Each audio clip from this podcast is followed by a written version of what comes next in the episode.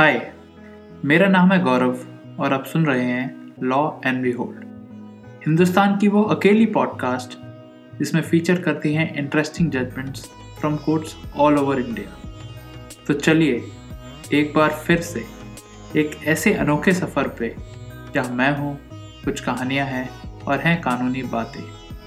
और इन सब के लिए this law and behold innocent until proven guilty ये लाइन न जाने आपने कितनी बार सुनी होगी। कई बार तो मैंने ही इस पॉडकास्ट पे कही है। लेकिन आज बात करेंगे कुछ अलग चीज़ की appearing to be guilty yes section 319 of CrPC आज जिस केस की बात कर रहे हैं, वो घटना हुई थी करनाल, हरियाणा में। सरताज का कहना है कि वो अपने महिंद्रा एक्स फाइव से कुछ पर्सनल काम से कहीं जा रहे थे। रास्ते में उन्होंने एक फ़ोन कॉल आंसर करने के लिए अपनी गाड़ी लेफ़्ट साइड पे रोकी। सामने की तरफ़ से एक और गाड़ी आई, जो उनके बगल में रुकी। इस गाड़ी में मंजीत सिंह थे। वो किसी एक लेडी के साथ बैठे थे। शीशे डाउन करके मंजीत सिंह ने सरताज को ये धमकी दी कि तूने हमारे बाजरे के खेत कैसे जोत लिए।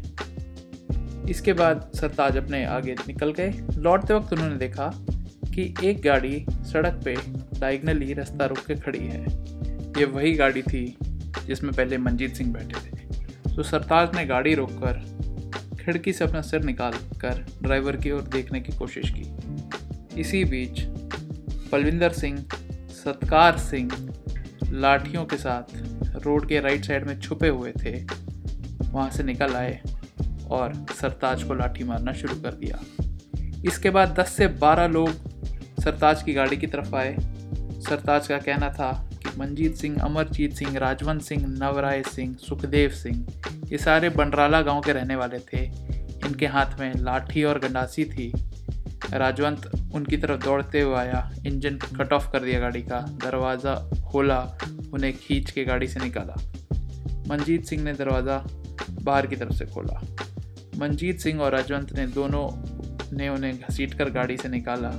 राजवंत ने एक ललकारा दिया कि आज इसे जान से मार देते।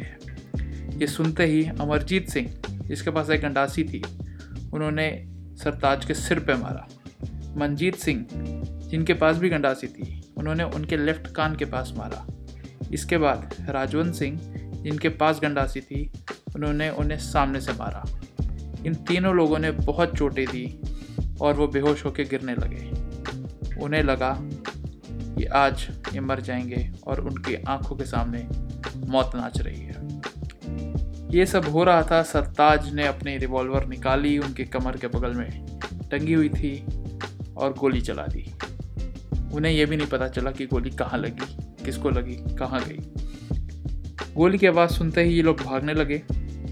भागते वक्त सरताज के राइट शोल्डर पे कुछ चोटें मारी गई, जिसके कारण उनकी रिवॉल्वर गिर गई और वो बदमाश भाग गए। अपने आप को बचाने के लिए सरताज कहते हैं कि वो आदर्श स्कूल की तरफ़ आए। जैसे ही सरताज चिन्ना डेरा के पास आदर्श स्कूल है, उसके पास पहुँचते हैं, वहाँ उन्हें भूपिंदर सिंह और उनके पिताजी मिलते हैं। सरताज उन्हें बताते हैं कि कुछ लोगों ने उन्हें मारने की कोशिश की। वो उनसे रिक्वेस्ट करते हैं कि प्लीज़ मुझे पुलिस स्टेशन ले जाइए। उसके बाद भूपिंदर सिंह उन्हें असांध ले जाते हैं, ये एक जगह है करनाल के पास, अपनी मोटरसाइकिल पर। और थोड़े टाइम बाद सरताज बेहोश हो जाते हैं। डॉक्टर उन्हें आसान में फ़र्स्ट एड देते हैं, उनकी सीरियसनेस को देखते हुए उन्हें जनरल हॉस्पिटल करनाल रेफ़र कर देते हैं। इस बीच सरताज के फैमिली मेंबर भी हॉस्पिटल पहुँचते हैं। उसे जनरल हॉस्पिटल करनाल ले जाते हैं। इतनी इंजरीज देखते हुए करनाल में डॉक्टर उन्हें पीजीआई चंडीगढ़ रेफ़र कर देते हैं। सरताज के बयान के बेसिस पे एफआईआर नंबर 477 ऑफ़ 2016 लॉन्च की जाती है असांत पुलिस स्टेशन में। एफआईआर के अंदर सेक्शन लगते हैं। 148, 149, 341, 323, 324, 307 एंड 506 आईपीसी इसके बाद इलाके के डीएसपी एक रिपोर्ट सबमिट करते हैं और वो पाते हैं कि इस पूरी घटना में केवल चार लोग इन्वॉल्व थे और सत्कार और पलविंदर सिंह इन्वॉल्व नहीं थे। इसके बाद इन्वेस्टिगेटिंग ऑफिसर चार्जशीट फ़ाइल करते हैं। लेकिन उसमें भी सत्कार और पलविंदर सिंह अक्यूज नहीं होते हैं। इसके बाद जब ट्रायल शुरू होता है तो सरताज को, यानी जिनकी पिटाई हुई थी, जिनको चोटें लगी थी, उन्हें प्रोसिक्यूशन पी डब्ल्यू वन बना के पेश करता है। सरताज अपने बयान में सत्कार और पलविंदर का नाम लेते हैं स्पेसिफिकली और क्रॉस एग्जामिनेशन में भी स्टैंड करते हैं।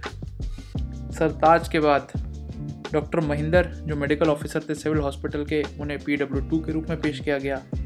उसके बाद भूपिंदर सिंह, जिन्होंने चोटिल सरताज को हॉस्पिटल ले गए थे, उन्हें पी डब्ल्यू सेवन के रूप में पेश किया गया। इसके बाद सरताज ने एक एप्लीकेशन फ़ाइल की ट्रायल कोर्ट के सामने, under section 319 of CrPC for summoning of additional accused यानी कुछ और लोगों को इस केस में अक्यूज बनाया जाए, और वो थे सत्कार और पलविंदर सरताज ने अपनी एप्लीकेशन में अपने एविडेंस का हवाला दिया। ट्रायल कोर्ट ने सरताज के स्टेटमेंट को कंसिडर करते हुए और दूसरा आई विटनेस यानी भूपिंदर के स्टेटमेंट को कंसिडर करते हुए सरताज की एप्लीकेशन अलाउ कर दी और 21 अप्रैल 2018 को सत्कार और पलविंदर को एडिशनल अक्यूज बना दिया।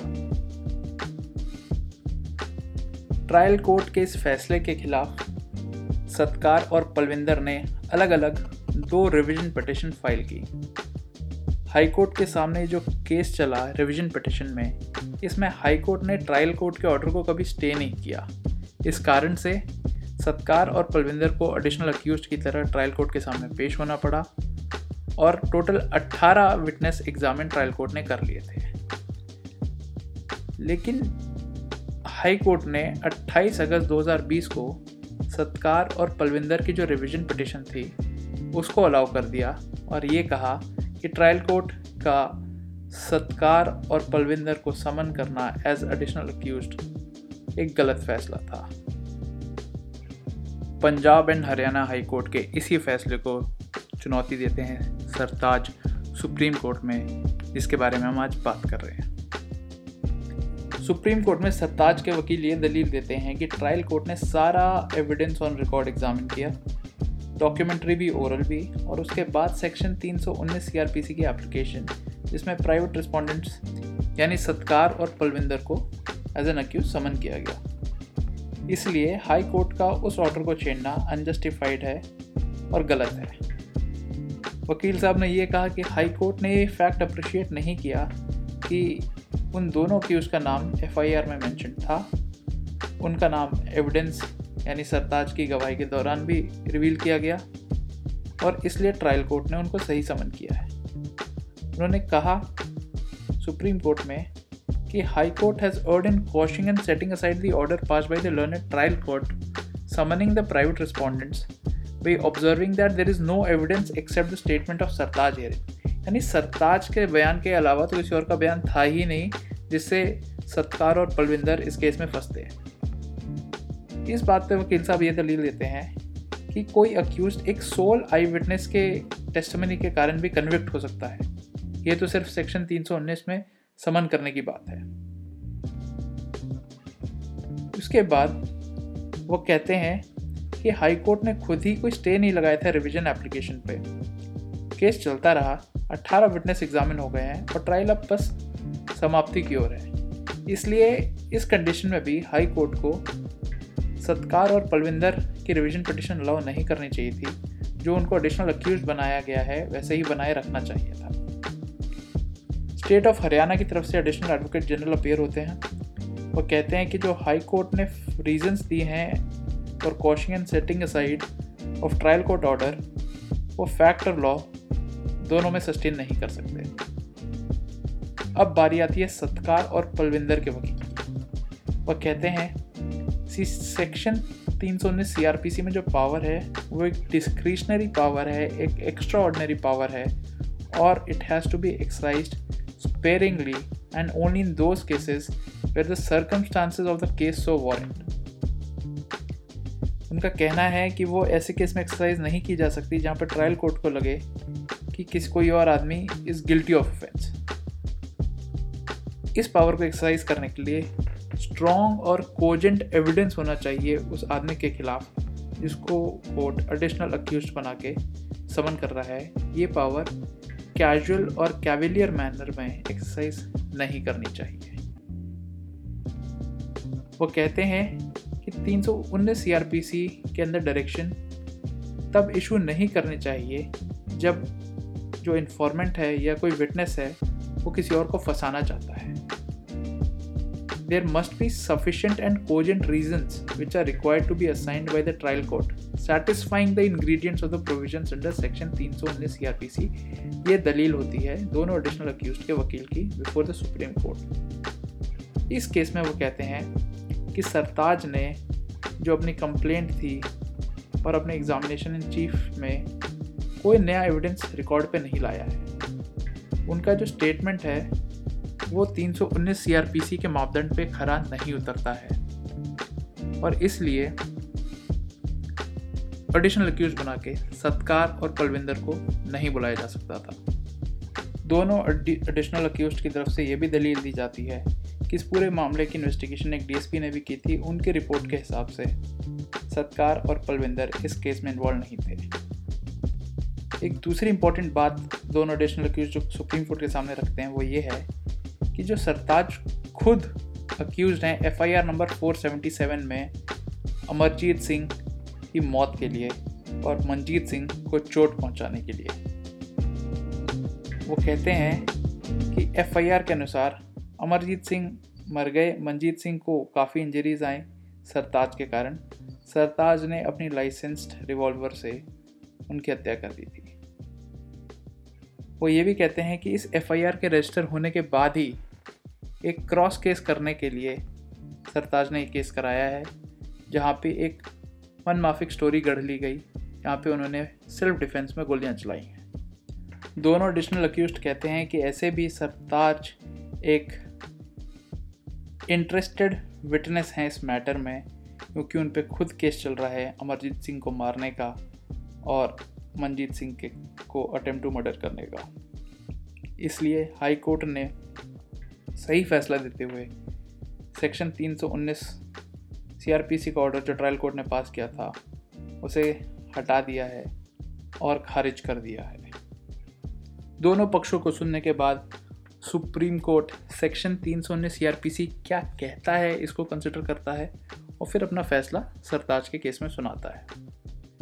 तो सुप्रीम कोर्ट रेफर करता है हरदीप सिंह के केस को, जिसमें सेक्शन तीन सौ उन्नीस को काफ़ी डिटेल में एग्जामिन किया गया था। उसको स्टडी करने के बाद सुप्रीम कोर्ट के ये कंक्लूजन आते हैं कि सेक्शन तीन सौ उन्नीस सी की पावर कोर्ट तब भी एक्सरसाइज कर सकता है जब एग्जामिनेशन इन चीफ में कोई विटनेस आके कुछ बयान कहे। कोर्ट को क्रॉस एग्जामिनेशन पूरा होने तक का इंतज़ार करने की कोई ज़रूरत नहीं है। कोई आदमी जिसका नाम एफआईआर में नहीं है या कोई आदमी जिसका नाम एफआईआर में है लेकिन उसे चार्जशीट नहीं किया गया है या ऐसा कोई आदमी जिसे डिस्चार्ज कर दिया गया बाद में, उसको भी सेक्शन तीन सौ उन्नीस सी में समन किया जा सकता है।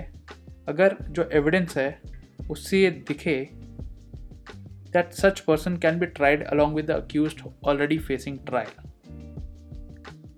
supreme court कहता है कि trial court was justified in summoning the private respondents यानी सत्कार और पलविंदर को ट्रायल कोर्ट ने सही समन किया था। वह नोट करता है कि ये बात सही है कि डीएसपी ने एक रिपोर्ट दी थी जिसमें दोनों आदमी के खिलाफ कुछ मिला नहीं था लेकिन उस रिपोर्ट की क्या एविडेंशरी वैल्यू है, ये सुप्रीम कोर्ट के सामने सवाल नहीं है। यह भी बात सही है कि इन्वेस्टिगेटिंग ऑफिसर को भी सत्कार और पलविंदर के खिलाफ कुछ नहीं मिला था, इसलिए उन्हें चार्जशीट नहीं किया गया था। लेकिन सरताज के एग्जामिनेशन चीफ से दिखता है कि सत्कार और पलविंदर का इस घटना में एक रोल था, और इसलिए उन्हें as an additional accused summon किया जा सकता है। सुप्रीम कोर्ट ये भी नोट करता है कि हाई कोर्ट ने अपने जजमेंट में ये लिखा है कि सत्कार और पलविंदर के खिलाफ सरताज सिंह के बयान के अलावा कोई एविडेंस नहीं था। वो हाई कोर्ट के उस जजमेंट के पैराग्राफ को भी नोट करते हैं जहाँ पे हाई कोर्ट ने कहा है कि सरताज सिंह ने कहा है कि उस पर इतने लोगों ने लाठियाँ और गंडासी से चोटें मारी। अगर वो इतनी चोटों का बयान कर रहे हैं, वाकई में इतनी मारी जाती तो उन पर केवल इतनी ही इंजरीज नहीं होती। उनकी तो मौके पे ही मौत हो सकती थी। सुप्रीम कोर्ट कहता है कि जो रीजंस दिए हैं हाई कोर्ट ने these are unsustainable in law and on facts इस स्टेज पे हाई कोर्ट को ये ज़रूरत नहीं थी कि वो एविडेंस को अप्रिशिएट करे। उसको देखना था कि कोई प्राइमा फेसी केस बनता है कि नहीं। और इन्हीं कारणों से सुप्रीम कोर्ट हाई कोर्ट के फैसले को निरस्त कर देता है और कहता है कि ट्रायल कोर्ट में ट्रायल चलता रहेगा और सत्कार और पलविंदर ट्रायल फेस करेंगे एज एडिशनल अक्यूज इस केस का नाम है Sartaj Singh versus state of Haryana. Criminal appeal number 298 299 of 2021 judgment लिखा है जस्टिस एम आर शाह ने और डिविजन बेंच थी जस्टिस चंद्रचूड़ और जस्टिस एम आर शाह की। इस जजमेंट की डिटेल्स और साइटेशन और लिंक मिलेगा आपको शो नोट्स में। इस केस की एफआईआर भी मिलेगी आपको शो नोट्स में। अगले हफ़्ते तक के लिए take care and have a great week